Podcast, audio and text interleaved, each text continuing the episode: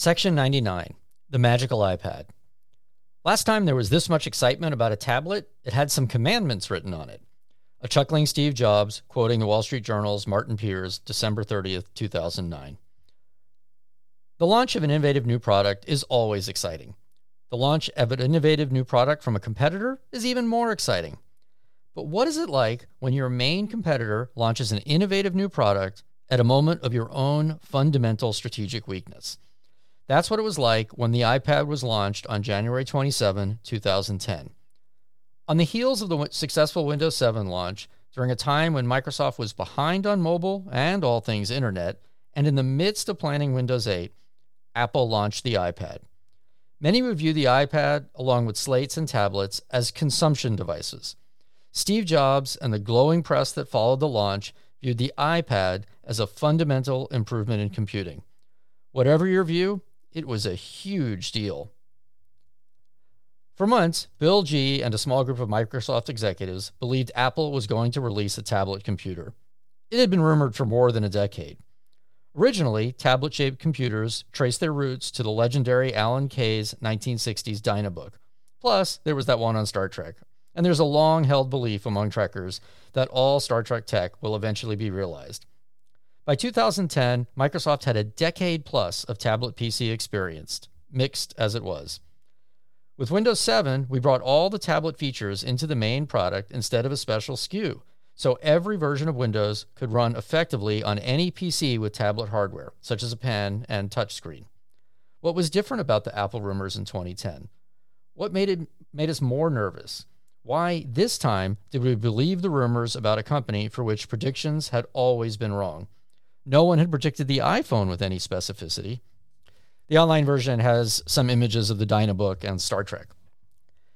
Microsoft and partners had invested a huge amount of time, energy, and innovation capital in the tablet PC, but it was not breaking through the way many had hoped, such as how we visualized it in the Office Center for Information Work. The devices for sale were expensive, heavy, underpowered, had relatively poor battery life, inconsistent quality, and beyond the built in applications of OneNote from Office and a few industry specific applications pushed through by Microsoft's evangelism efforts, there was little software that leveraged the pen and tablet. Many, myself included, were decreasingly enthused.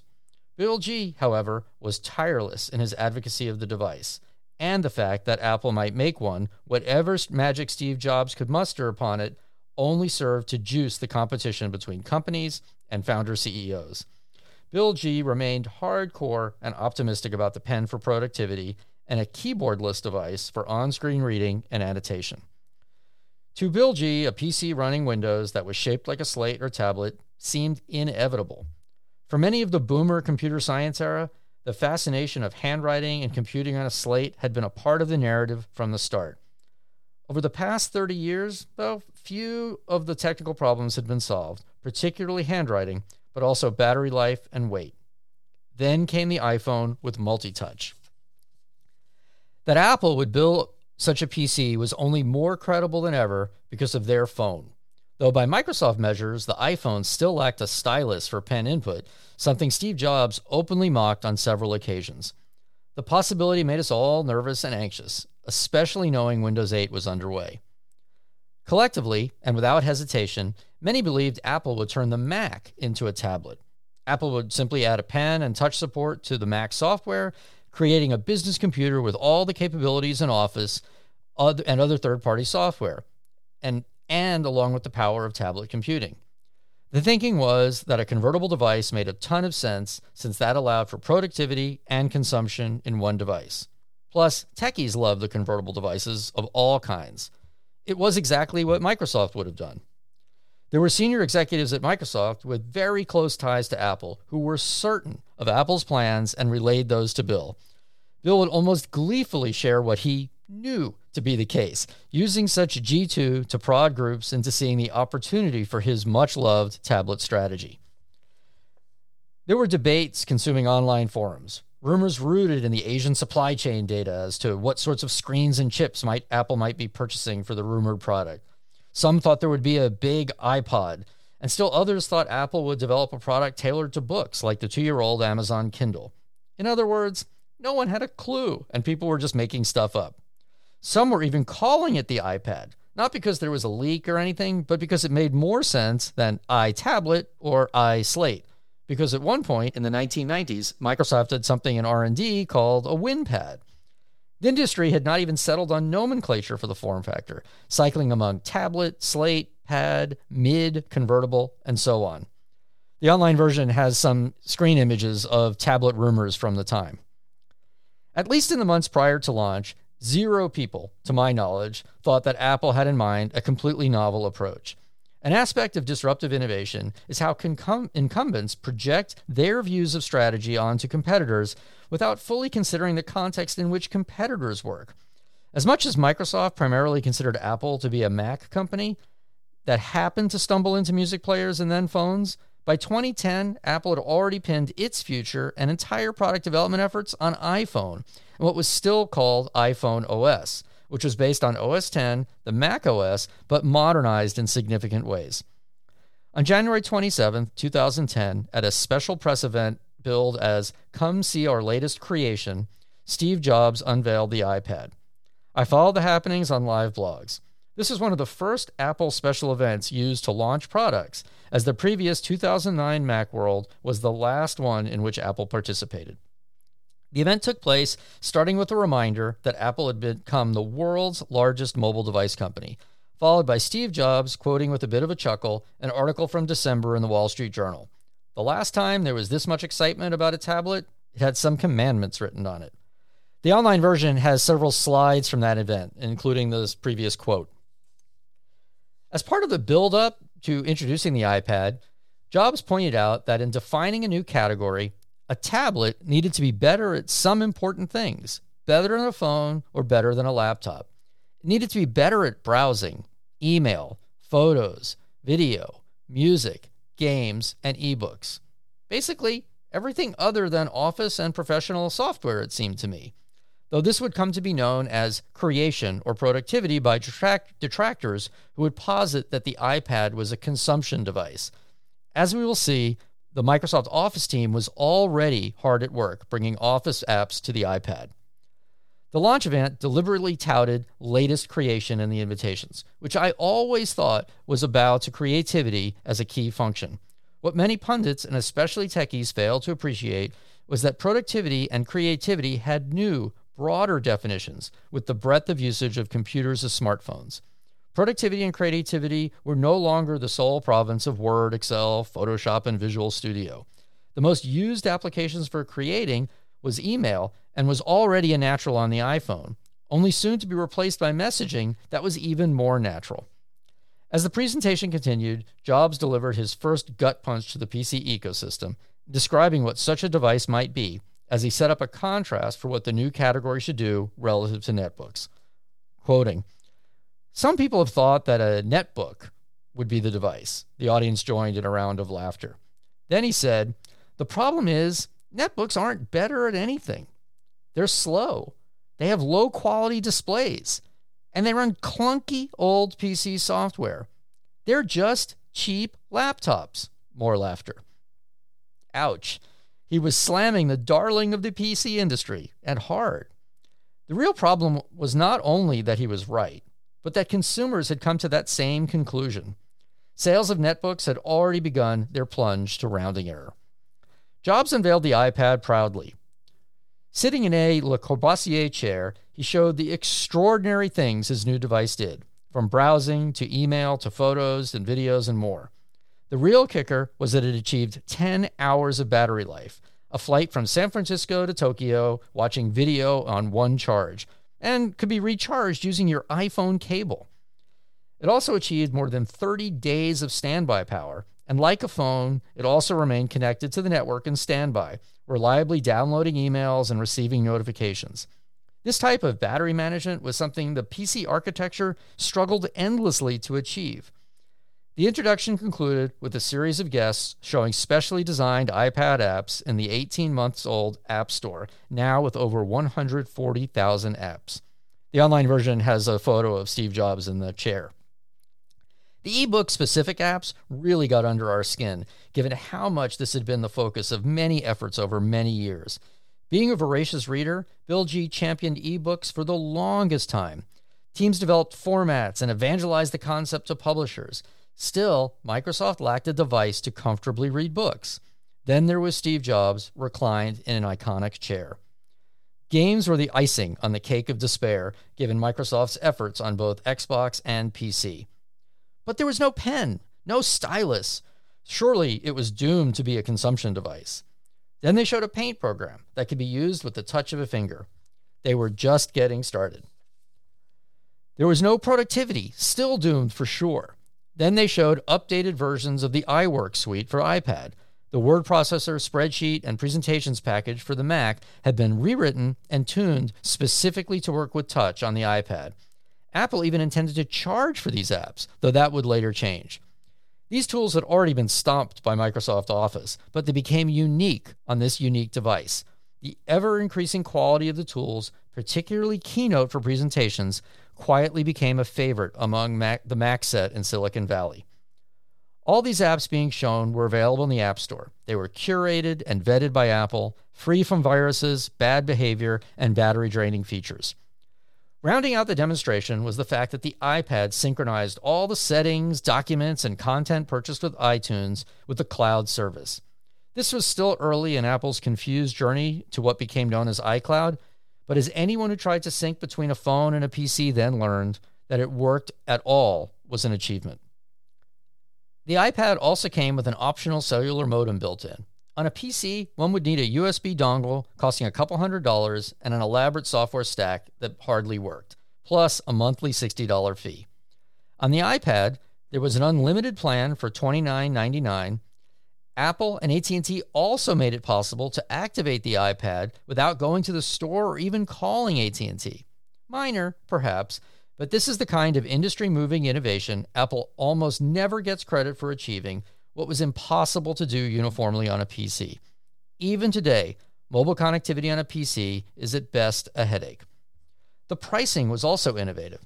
Apple had previously been called out as a high priced technology vendor for a lack of an appropriate low price product response to netbooks. There was no doubt the iPad would be portrayed as expensive.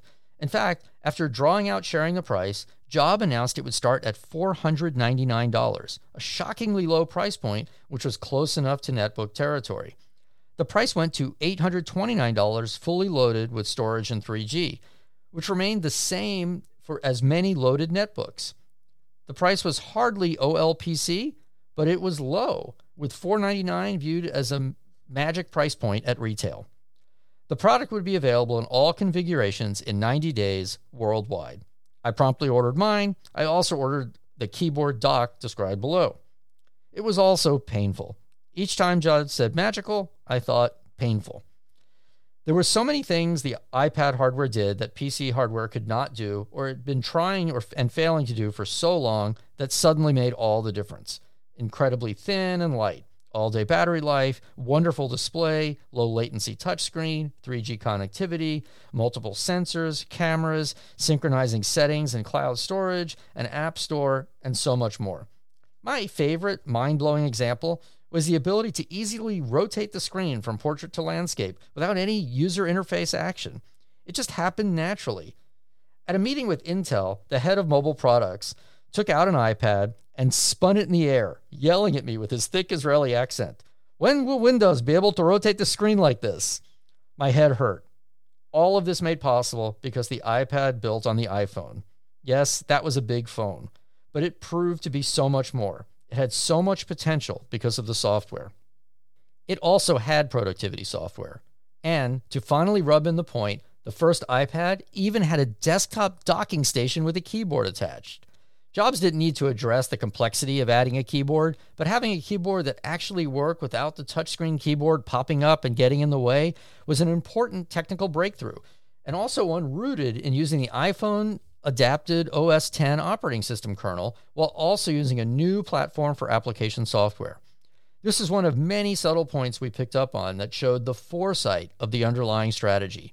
It was obvious the keyboard dock was an objection handler and not a serious effort, but it motivated an ecosystem of keyboard folios and cases for the iPad until Apple itself finally introduced innovative keyboard covers.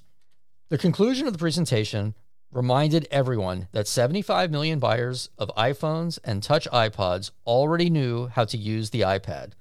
There was no doubt that the moment at that moment that the future of the portable computer for home or work was an iPad or iPad-like device. The only questions were how long it would take that to happen and how much Windows could thrive on simply supporting legacy behavior. It was, as Jobs said, the most advanced technology in a magical and revolutionary device at an unbelievable price. The online version has some photos of my version of that docking station. The international magazine coverage of the iPad launch was mind blowing. It was pure Steve Jobs, the genius. The Economist cover featured Steve Jobs as a messiah like character with a biblical text over his head The Book of Jobs Hope, Hype, and Apple's iPad, as he held the iPad tablet not unlike Moses. Time, Newsweek, Wired had just about every tech publication that's still printed on paper did a cover story. The global coverage squarely landed the message that the iPad was the future of computing. The online version has some of those magazine covers. From the PC Tech Press, the announcement drew skepticism. The iPad was m- marginally more expensive than dying netbooks. It lacked a full size keyboard for proper productivity. It didn't have a convenient USB slot to transfer photos or files. That was the most common way of sharing files at the time. The use of adjectives like full or proper or efficient peppered the reviews when talking about productivity.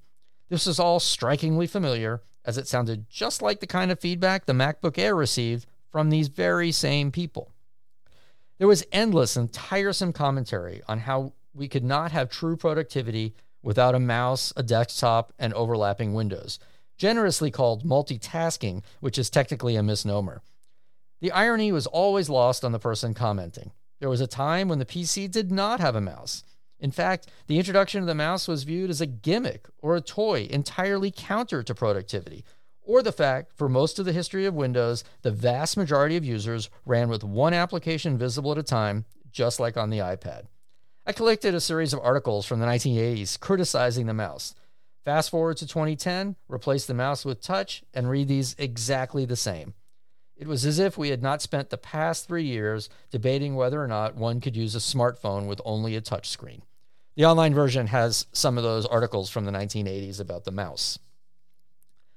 Also, there were no files. How could one be productive without files? The iPad turned apps using a cloud into the primary way to create and share, not files and attachments. Apple would later add a Files app, but kids today have no idea what files are. When they weren't making fun of the name iPad, many were quick to mock the whole concept of an iPad as a simply a puffed up iPhone. Ironically, the mid 2010 iPhone still had only a tiny 3.5 inch screen. It would not be until late 2014 when Apple would relent and introduce a larger iPhone, and a year later would introduce a 12.9 inch iPad.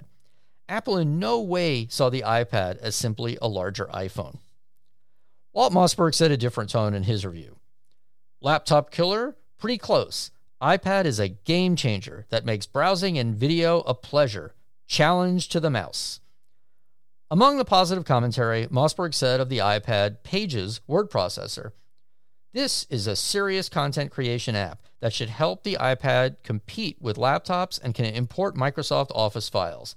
And as I got deeper into it, I found the iPad a pleasure to use and had less and less interest in cracking open my heavier ThinkPad or MacBook. I probably used the laptops about 20% as often as normal. He concluded with a reminder that this was going to be a difficult journey. Quote, only time will tell if it's a real challenger to the laptop and netbook. The online version has some of the Mossberg review as it appeared in print. Apple sold about 20 million iPads in the first year while we were building Windows 8 during the half year from 2010 to 2011.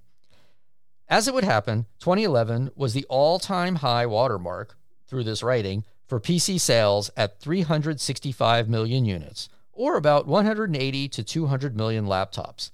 The resulting iPad sales were not a blip or a fad in the portable computing world.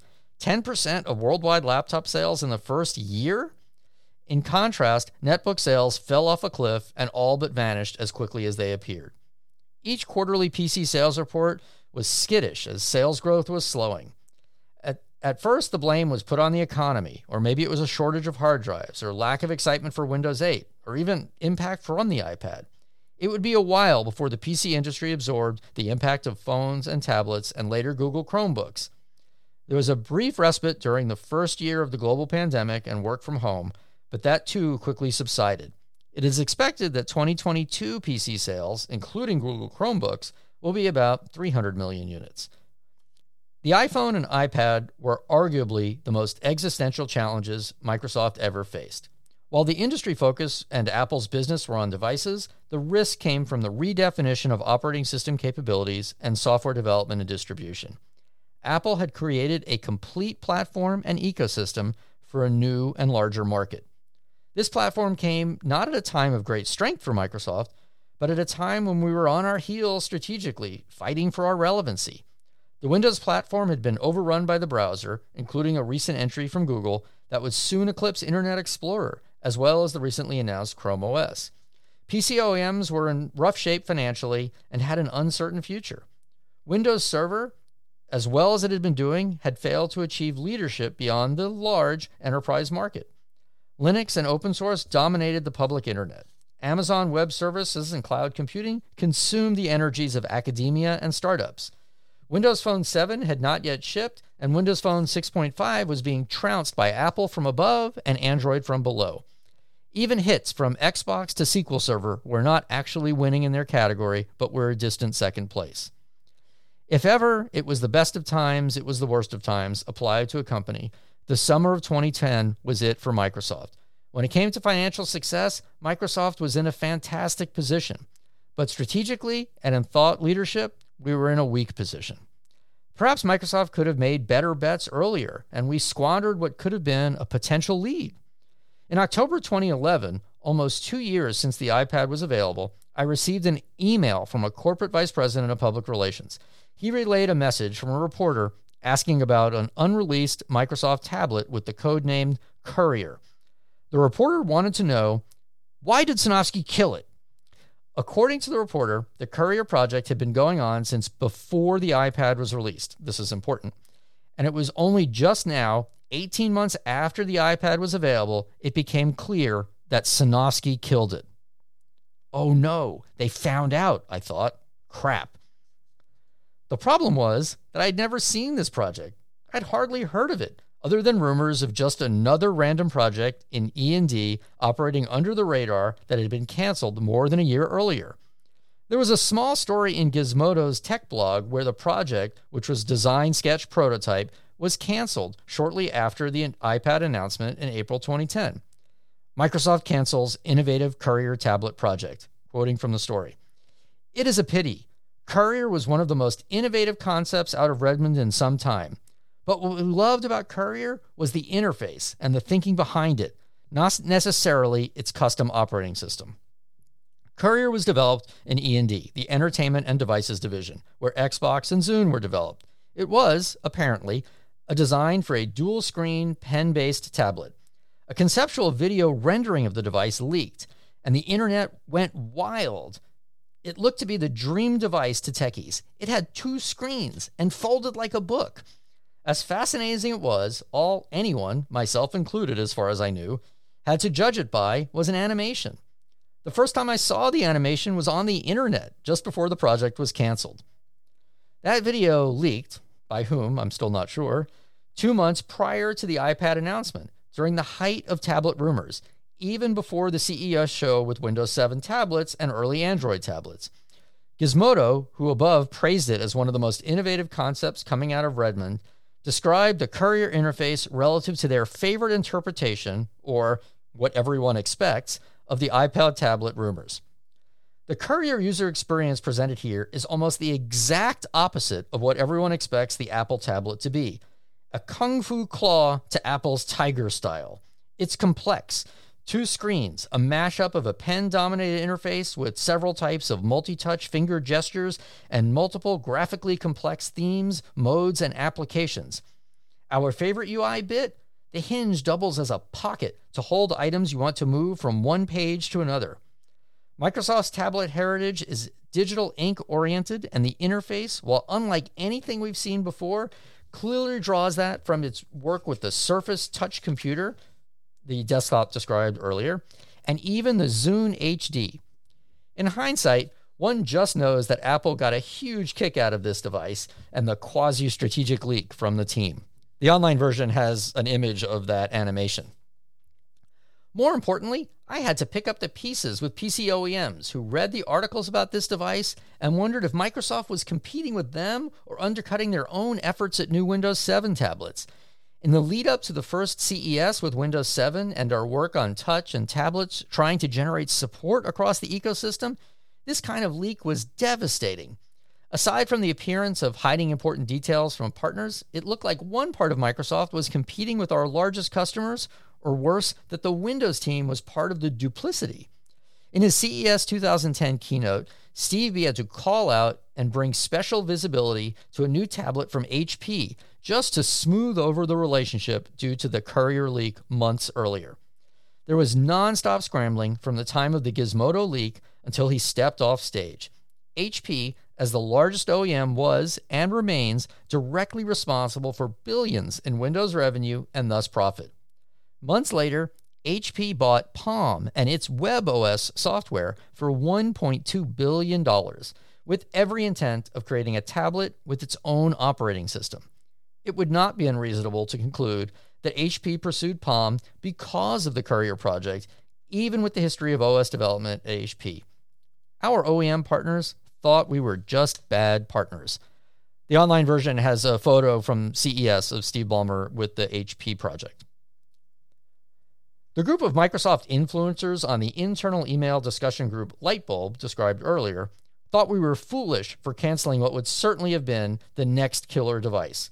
One person said, on a long discussion thread contrasting Courier with money losing Bing and Xbox, in my view, our apparent unwillingness to lose money on a few innovative, sexy products that people drool over is part of the reason we are losing the public perception battle to Apple and Google. The online version has a screenshot of some of the light bulb emails about Courier. Courier became a shorthand or a meme for incompetent management at Microsoft. Given the climate around the company and a decade of relatively flat stock price, such internal discussions contributed to a growing narrative of the death of innovation at Microsoft. My own team mostly thought I was foolish for not even knowing of the existence of Courier. I looked unaware or dumb, or both, along with all the powers at Microsoft that had stifled innovation. We thought this story was over, and then more than two years after the leak, we received the inbound indicating I was the culprit, and the reporter awaited comment.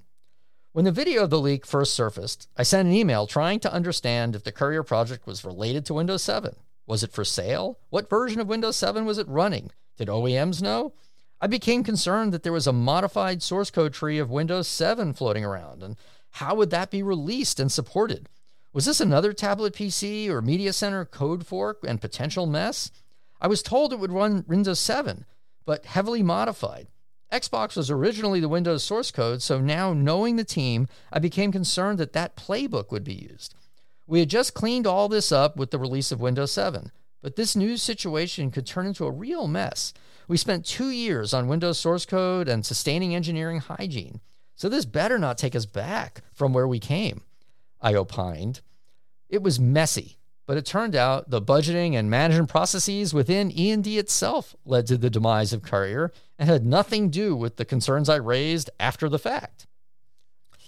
My reaction was just to tell the reporter we would go on record that I did not have any role in, quote, murdering the Courier project and had no knowledge of it until I saw the leaked video. I said as much in email to the communications team. There was no shaking the reporter who was certain of his sources and simply concluded this was some sort of misdirection from me and Microsoft whatever. A decade later, whenever a dual screen device shows up in the market, the Windows fans return to Courier and remark what could have been. And that acts like an SEO, search engine optimization, effort to join my name with killing innovation. We look bad from every direction. Internal innovation watchdogs, OEM partners, and executive staff lacking a coherent strategy, and most of all within our own Windows team. The innovation or lack thereof narrative at Microsoft was dutifully fed by canceling this project, which, given our experience with Windows 7, would of course not have been successful. There were so many problems. The entire experience shows the problem with demos, leaks, press sources, and what it's like to try to do or not do new things in the context of a broader narrative. It's a decade since Courier was canceled, and people still hope to bring back this project, and many still see it as symbolic of the company's tendency to stifle innovative projects. Surface released the Microsoft Surface Duo device, running a modified Google Android as a somewhat puzzling approach. Courier routinely shows up on lists of innovative projects killed by mismanaged companies. There is some irony in that latter view, given Microsoft's penchant for continuing to develop and pursue products long after they fail to achieve critical mass, well beyond the requisite three versions. The online version has a screenshot of this recent Surface Duo. The debates within the team about iPad were definitely there. Would it replace or augment a laptop? Was it a substitute for a PC and users continue to do what they did on a PC? Or would people use it as an alternative to do new things in new ways? Would developers build apps specific for the larger iPad screen? Would it ultimately be limited to consumption, as many predicted, or become a creative and productive tool? Would third party developers optimize apps for the iPad? Would PC OEMs make a good tablet with the software we would design or not? This last question was critical. Amazingly, these debates can continue today, even with something like a half a billion active iPads. The convergence of today's Apple Silicon Mac and iPad make the debate either more interesting or exceedingly moot. Back in the realm of what the team could control and execute, we began planning Windows 8 in the fall of 2009. We saw the disappointments at the Consumer Electronics Show, followed by the surprise of the iPad announcement. Our plans came together in the spring of 2010. For the new Windows team, it was a magical planning effort.